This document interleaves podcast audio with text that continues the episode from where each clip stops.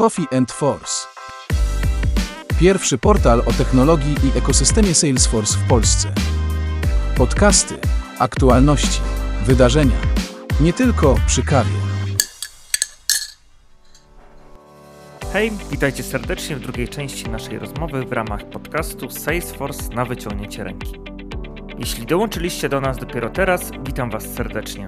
Jestem Łukasz Bujło z Coffee and Force i razem z naszymi gośćmi Krzysztofem Augustynowiczem i Niną Jachną Salesforce zagłębiamy tajemnice i historie związane z Salesforce. A jeśli nie wiecie, co to jest za nowa seria podcastów, to Salesforce na wyciągnięcie ręki to porcja inspirujących rozmów i historii prosto ze świata Salesforce.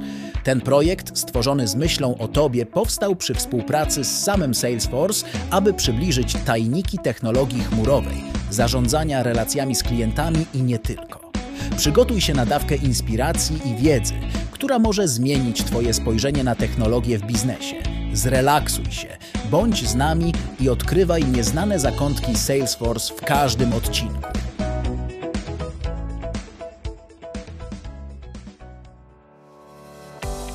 W pierwszej części naszej dzisiejszej rozmowy przyjrzeliśmy się bliżej początkom Salesforce, jego wartościom i dla kogo jest przeznaczony.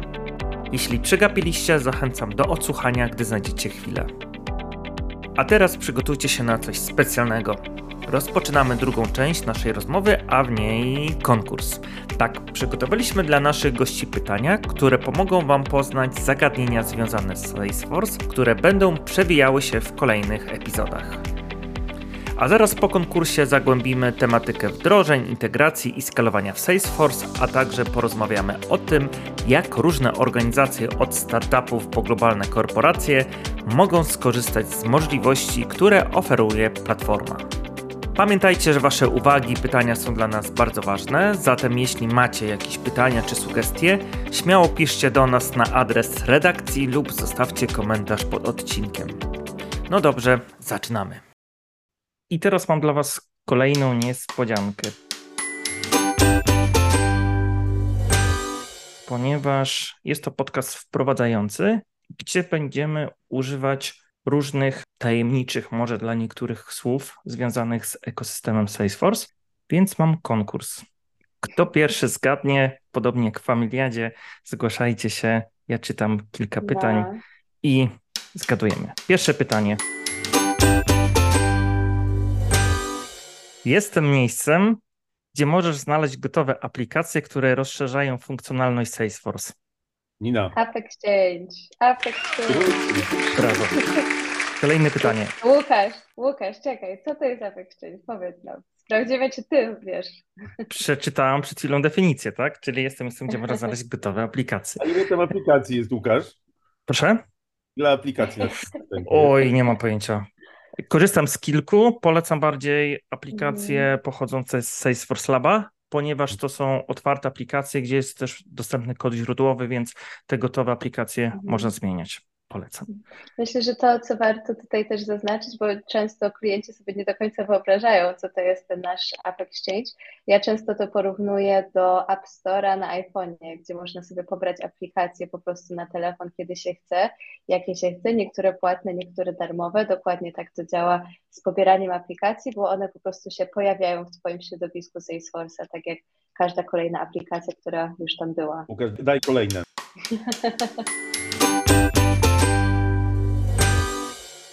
Jestem interaktywną platformą edukacyjną, która pomaga użytkownikom nauczyć się korzystać z Salesforce. Trialhead. Brawo! Kolejne pytanie. Umożliwiam testowanie kodu i konfiguracji w bezpiecznym środowisku przed wdrożeniem ich na żywo. Nina. Sandbox. Bardzo dobrze. Dobrze nam idzie. Możesz mnie zdobyć przez różne kanały, takie jak strony internetowe, targi branżowe czy reklamy. Jestem wstępnym kontaktem, zanim stanę się konkretną ofertą. Kim jestem? No oczywiście lidem. I ostatnie pytanie. W Salesforce jestem miejscem, gdzie przechowujesz kluczowe dane o Twoich klientach i partnerach biznesowych. Nina. Account. Jaka nagroda? Ja właśnie to wygraliśmy. Sponsorem nagrody w dzisiejszym konkursie jest winnica Niewinne Pole, prawdziwy skarb Dolnego Śląska, dostarczający nam nie tylko wyjątkowe nagrody, ale także niezapomniane smaki. Jeszcze będzie jedna albo dwie niespodzianki, więc na spokojnie idziemy dalej, wracamy do pytań. Mówimy o wdrożeniach, o Salesforce, zapoznaliśmy się z podstawowymi pojęciami i teraz chciałbym się dowiedzieć, jakie są najczęstsze wyzwania albo pytania od klientów. Mhm. Ja może zacznę od pytań, takich, które ostatnio, podczas kilku ostatnich miesięcy, które się pojawiało dość często, właściwie bardzo często. To pytanie o adopcję samego systemu. To, czy działy sprzedaży, działy serwisów, czy pracownicy będą w stanie korzystać, czy nauczyć się korzystać z tego systemu i czy będą z niego korzystać i wprowadzać tam dane. To jest coś, co pojawiało się dość często. Zwłaszcza w firmach, które no nie do końca używały CRM, ale w bardzo okrojonym zakresie. To jest jedno z pytań, które, które też właściwie dzisiaj chyba podczas naszej rozmowy padło, prawda? Jak wygląda adopcja systemu. Nie spotykamy, e, Nina, popraw mnie, jeżeli, jeżeli ja się mylę, ale rzadko spotykamy już, spotykamy się z pytaniami e, na temat samej chmury, czy bezpieczeństwa przechowywania danych w chmurze. Tak. To było coś, co jeszcze 5-6 lat temu się pojawiało, teraz Mhm. właściwie nie ma. Nie ma. Ja, ja tego nie, nie, nie słyszę takich pytań czy obaw. I jedną jeszcze rzecz, która się bardzo często teraz pojawia, zwłaszcza teraz, na przestrzeni ostatnich kilku miesięcy, e, jest kwestia sztucznej inteligencji. Jak ją wykorzystać? I to jest coś, co właściwie w każdej branży, w każdej większości spółek e, się pojawia. Nawet słyszałem ostatnio od jednego z klientów e, takie, taką, właściwie takie pytanie, że oni chcieliby wdrożyć sztuczną inteligencję. Ja zapytam, w jakim obszarze, prawda, co ona miałaby robić, czego się spodziewacie? Odpowiedź padła, jeszcze nie wiemy, ale musimy coś wdrożyć, bo inwestor oczekuje. Więc to są, Myślę, że to tak. Mhm. więc to są oczywiście większość zmian w firmach czy wdrożeń e, motywowana jest prawda, jakimiś konkretnymi czy wymiernymi korzyściami biznesowymi. No jak widać też Tak. presja tego, żeby coś mieć nowego, czy tak jak sztuczna inteligencja Mhm. też się pojawia. Ja mam nadzieję, że zanim do takiego wdrożenia dojdzie, ustalimy konkretnie, co to ma robić, jakie e, korzyści biznesowe przynosić. Tak, i to fajnie też pokazuje, czy może nawiązuje do badań, które są przeprowadzane w ostatnich latach, nie tylko na świecie, ale też w Polsce, na przykład a propos na przykład digitalizacji, kierunków, w które zmierzamy. I na przykład teraz już jest dość jasne i, i eksperci się zgadzają, że rozwiązania chmurowe to jest przyszłość po prostu tego, to, to jest ten kierunek, w który idziemy. Nieważne jakie to będą procesy, czy mówimy o przechowywaniu danych, czy na przykład o różnych systemach, których używamy, czy procesy, które prowadzimy, to będzie coraz bardziej szło w kierunku chmurowym i fajnie, że coraz więcej firm to zauważa, że coraz więcej firm się trochę z tym godzi, ale też pewnie po prostu e, robi ten wysiłek i sprawdza i, i przekonuje się, że rzeczywiście to są bezpieczne rozwiązania. Tak samo sztuczna inteligencja. Wychodzi ostatnio na to, że wcale nie jest tak, że ten, kto będzie korzystał ze sztucznej inteligencji, to będzie tak trochę do przodu, a reszta po prostu zostanie tam, gdzie jest.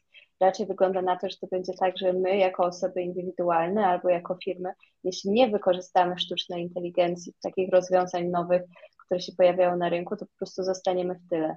Także widać, że firmy też w naszym regionie, w Polsce, zdają sobie z tego sprawę i widzą, że my jako Salesforce działamy tutaj prężnie i jesteśmy w stanie być e, dobrym partnerem na przyszłe lata.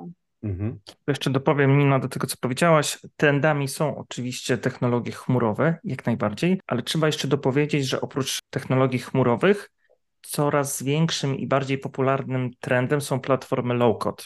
Salesforce jest też taką Mhm. platformą low-codową. E, Te osoby, które nie wiedzą, platformy low-codowe to są platformy, gdzie tak naprawdę można skonfigurować sobie, powiedzieć, wyklikać pewne funkcjonalności. Niepotrzebnym nam jest deweloper, aby pisał tysiące linijek kodu. To tak w wielkim skrócie. Tu jest jeszcze, jeżeli chodzi o ten obszar sztucznej inteligencji, e, Salesforce teraz jakoś na dniach opublikował raport, który się nazywa Generate AI Snapshot Research Series. I ten raport dość dobrze obrazuje, jaka, je- jaka jest percepcja sztucznej inteligencji i czy wiemy, jak korzystać jej w bezpieczny sposób. I są zobrazowane to, jak to widzi kierownictwo firmy, czyli C-level. Twierdzą, że tak, oni w 86% wiedzą, jak bezpiecznie korzystać z tej sztucznej inteligencji, tak, żeby optymalizować swoją pracę. Z kolei pracownicy niższego szczebla nie mają zielonego pojęcia. Z tego co pamiętam, 60, około 60% z nich wie, i, e, jak korzystać ze sztucznej inteligencji w bezpieczny sposób. A to jest dość istotne, bo szacuje się, że około, że sztuczna inteligencja, ten generative AI będzie w stanie zaoszczędzić tam około 5 godzin pracy tygodniowo. Nie chcesz przegapić najnowszych trendów, porad i aktualności ze świata Salesforce? Dołącz do naszej społeczności na coffeeforce.pl. Subskrybuj nasz newsletter i bądź na bieżąco z każdą kroplą wiedzy, którą serwujemy prosto do Twojej skrzynki odbiorczej. Coffee Force. Twoje codzienne źródło inspiracji w świecie Salesforce. Kliknij, subskrybuj i niech moc kawy będzie z Tobą. Wiemy, jakie są najczęstsze wyzwania i pytania. Zastanawiam się, jakbym wdrożył sam jakieś oprogramowanie Salesforce, pewnie zapytałbym o integrację. Czy Salesforce'a można zintegrować z innymi narzędziami i platformami?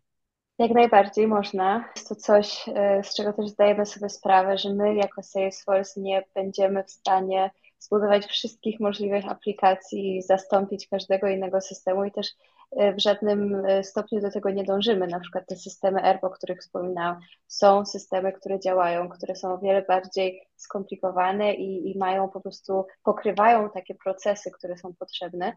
My nie staramy się tutaj konkurować z tymi firmami, ale umożliwić firmom na przykład w branży produkcyjnej, ale też wielu, wielu innych, po prostu połączyć naszą platformę z takimi systemami.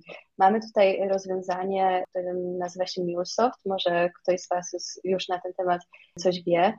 Jest to rozwiązanie, które pozwala połączyć praktycznie każdą platformę i każdy system. Pozwala na z jednej strony przesył informacji, na wyświetlanie informacji w takim kierunku, w którym chcemy, ale też z drugiej strony automatyzację, czyli na przykład automatyzację zadań czy procesów poza naszą platformą Salesforce. Tutaj myślę, że że, że jest naprawdę ogromna ilość use case'ów, o których moglibyśmy rozmawiać. Każdy nasz klient ma swoje wymagania, swoje systemy, czy są to systemy lokalne, czy używane na całym świecie i w znacznej większości, większości przypadków jesteśmy w stanie takie integracje bez większych problemów przeprowadzić.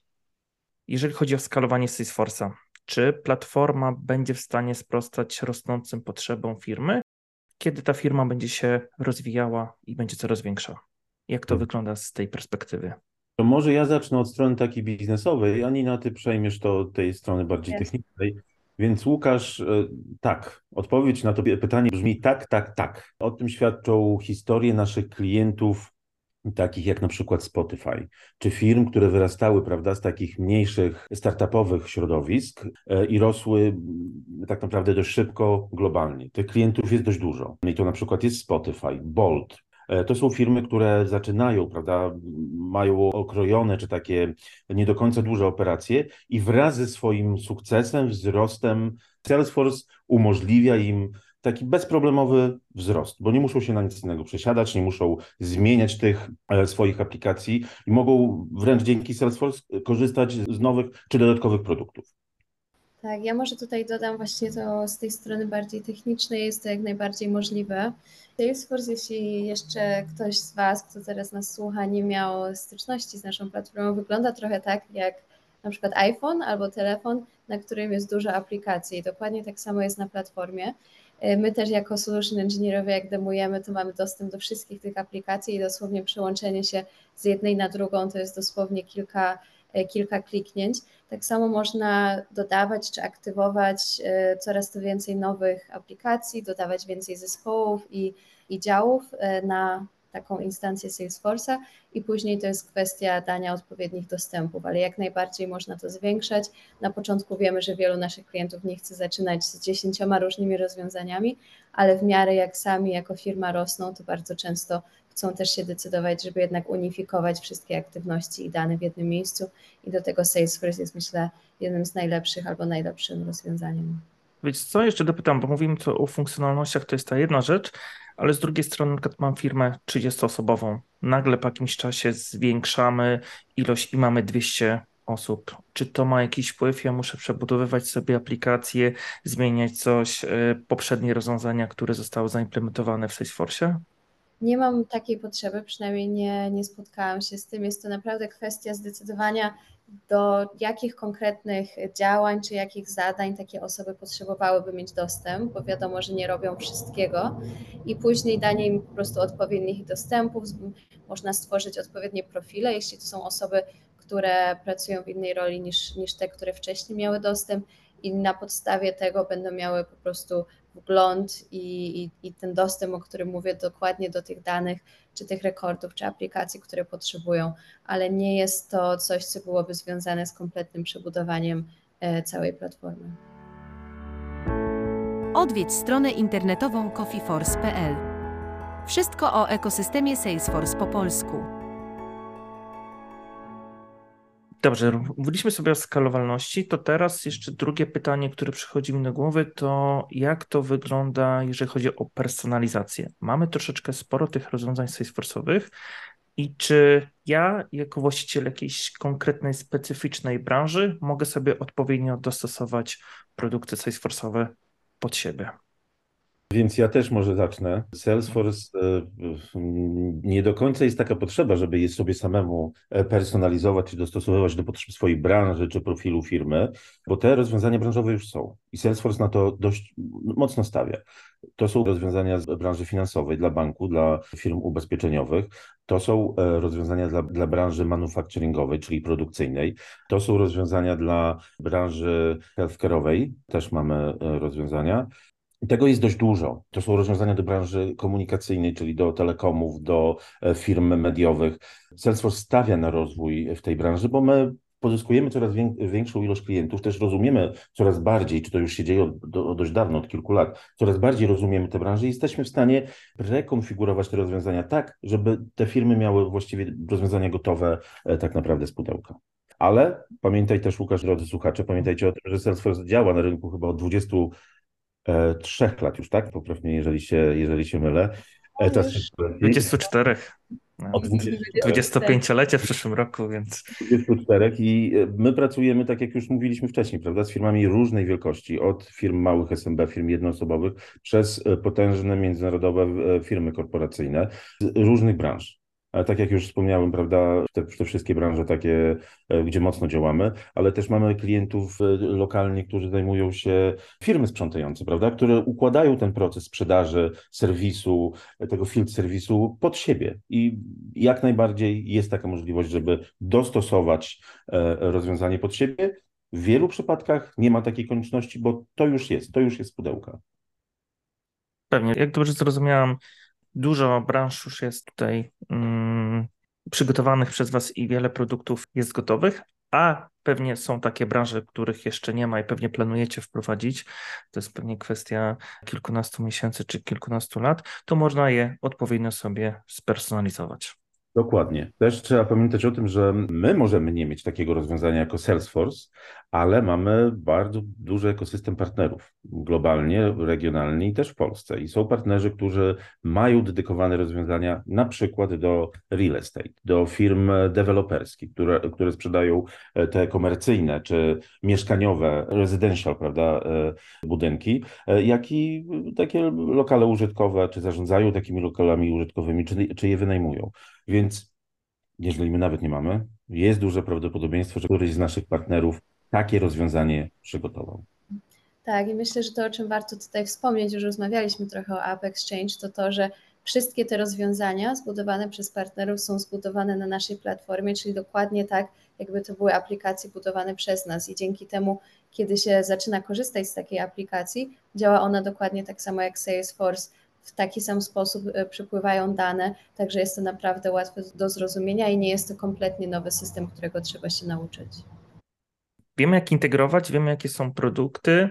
Teraz kolejna rzecz bezpieczeństwo. Salesforce jest rozwiązaniem chmurowym, więc y, Teraz już na szczęście myślę, że już nie trzeba tłumaczyć, co to jest chmura, bo już jesteśmy na takim etapie, że większość raczej tutaj rozumie, ale jeżeli mamy dane gdzieś tam w chmurze, jak to wygląda z perspektywy Salesforce'a, jak Salesforce dba o bezpieczeństwo danych swoich klientów i, i jak to jest zgodne z przepisami prawa no tutaj mówimy w języku polskim, czyli jak to ma wpływ na zgodność z prawem polskim.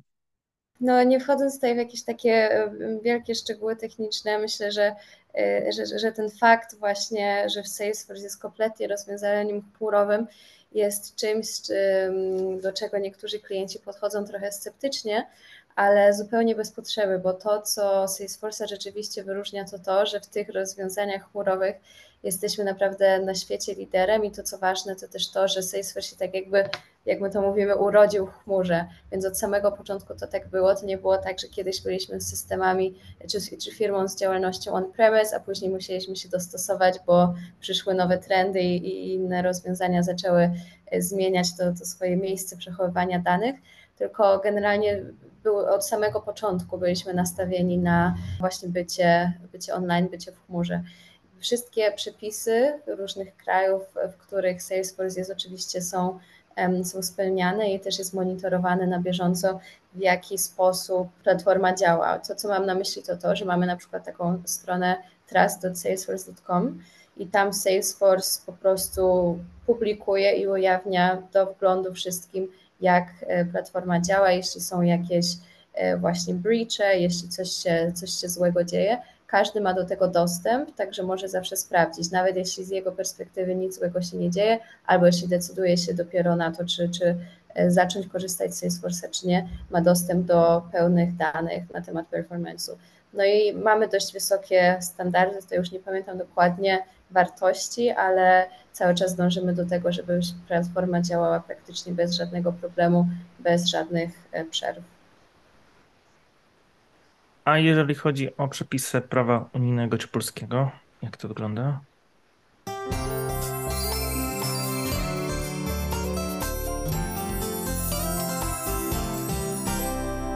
coffeeforce.pl I tak dobiegła końca druga część naszej rozmowy w Salesforce na wyciągnięcie ręki. Dziękuję Wam, drodzy słuchacze, za bycie z nami i naszym gościom za ciekawe spostrzeżenia i dzielenie się wiedzą. Zanotowaliśmy wiele ciekawych punktów od integracji i skalowania Salesforce po wyzwania, z jakimi borykają się organizacje. I oczywiście nasz konkurs z pytaniami, które mamy nadzieję dostarczyły Wam trochę zabawy i nowej wiedzy. Ale zanim zakończymy dzisiejszy odcinek, chciałbym Was zaprosić do kolejnej, ostatniej części naszego wprowadzającego epizodu. Opowiemy na zawieszone w powietrzu pytanie dotyczące zgodności Salesforce z przepisami prawa unijnego i polskiego. Zajmiemy się również mitami związanymi z Salesforce. Odpowiemy na często zadawane pytania i wątpliwości naszych klientów, a także przyjrzymy się sytuacjom, w którym Salesforce może, a w których nie może pomóc Twojej organizacji. I oczywiście nie przegapicie naszej nowej sekcji Błyskawiczne pytania, gdzie dowiemy się, co wspólnego Salesforce ma z plackami ziemniaczanymi. Brzmi intrygująco, prawda? Jeśli nie chcesz przegapić tego odcinka, upewnij się, że subskrybujesz nasz kanał na swojej ulubionej platformie podcastowej i dołączysz do naszej społeczności. A jeśli masz pytania lub sugestie, śmiało pisz do nas na adres redakcji lub zostaw komentarz pod odcinkiem. Dziękujemy, że jesteście z nami i do usłyszenia w kolejnej części Salesforce na wyciągnięcie ręki. Coffee and Force. Pierwszy portal o technologii i ekosystemie Salesforce w Polsce.